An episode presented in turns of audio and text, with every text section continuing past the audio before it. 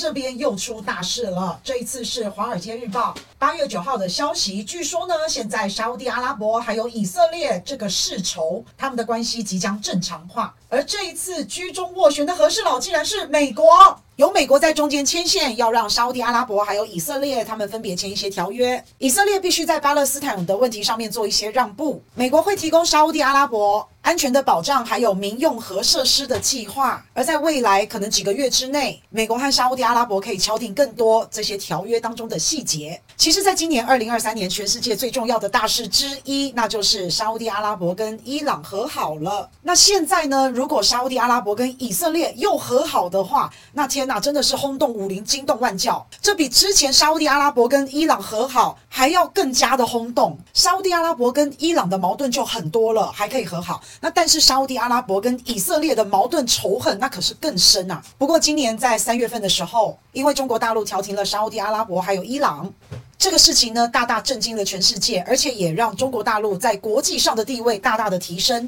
而中国大陆让沙乌地阿拉伯跟伊朗和好。这件事也表示，中东国家正在抛弃美国，正在投入中国大陆的怀抱。而且这件事也表示了，中东国家是认同中国大陆和平的政策，所以中国大陆才能够成功的调停沙乌地阿拉伯还有伊朗，给中东这个地区带来了和平的曙光。对中国大陆来说，这也是在全世界国际上面的一项重大胜利。那美国当然是很羡慕、嫉妒、恨，而且也非常的着急。现在在中东地方大概有三股势力，第一股就是以沙乌地阿拉阿拉伯为首的这些国家，那再来就是伊朗，再来就是以色列。那伊朗的背后是中国大陆，还有俄罗斯。那以色列的背后是美国。所以说，在中东，如果沙乌地阿拉伯还有沙乌地阿拉伯的这些小弟小妹们，他们靠向谁，那么谁就会是中东的霸主。那如果呢，沙乌地阿拉伯还有这一些跟着沙乌地阿拉伯的小弟小妹们靠向了中国大陆，大量的购买中国大陆的武器，大量的使用人民币做石油的结算交易，那么这个对美国的打击绝对是毁灭性的。所以，当中国大陆的势力进入到了中东的时候，美国人真的是如坐针毡，非常的紧张啊。那原本美国跟沙乌地阿拉伯的关系是非常好的，但是后来因为一位记者叫做卡舒吉被杀害之后，美国和沙乌地阿拉伯的关系就开始紧张了。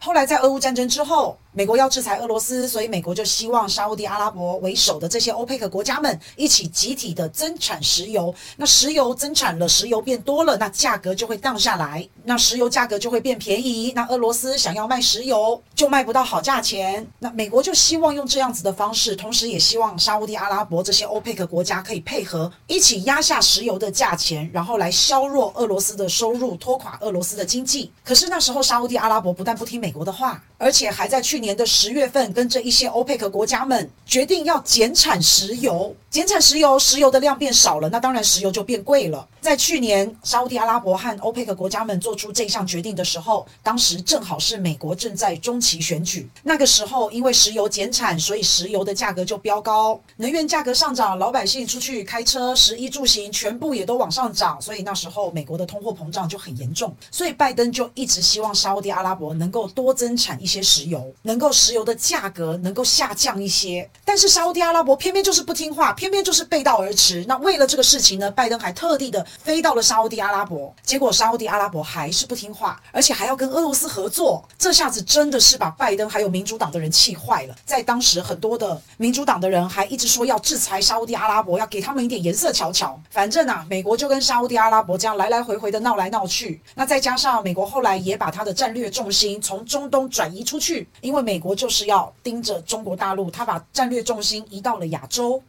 那沙乌地阿拉伯就觉得很没有安全感，因为沙乌地阿拉伯是常年靠美国保护他的安全。那当然，美国跟沙乌地阿拉伯的关系就越闹越僵了。直到今年二零二三年的三月份，沙乌地阿拉伯跟伊朗在中国大陆的斡旋之下，达成了世纪大和解。美国就开始非常非常的着急，所以在今年的五月份，美国也开始比较积极的推动沙乌地阿拉伯跟以色列的和平协议。这就是在学中国大陆嘛。沙乌地阿拉伯在中东最大的敌人就是以色列。其实以色列跟中东国家跟这些阿拉伯国家其实都处得不太好，但是现在有美国在中间居中斡旋协调，从五月份开始也一直都没有谈拢。但是最近呢，沙乌地阿拉伯的王储跟沙利文见了个面，双方的会谈目前来看好像有一些结果了，那美国呢，给沙乌地阿拉伯的好处就是美国会保护沙乌地阿拉伯，美国会跟沙乌地阿拉伯签署一个类似像北约等级的共同安全条约，而且美国也答应要卖给沙乌地阿拉伯他们好想要、好想要的 F 三十五战机。另外，美国还会支援支持沙乌地阿拉伯的民用核设施。那沙乌地阿拉伯这边要答应美国什么条件呢？第一个，沙乌地阿拉伯要承认以色列，还有承认以色列现在所占有的领土归属。第二，沙乌地阿拉伯绝对不能让中国大陆在沙乌地阿拉伯建设军事基地。第三，沙乌地阿拉伯不可以让中国大陆的华为在沙乌地阿拉伯扩散使用。第四。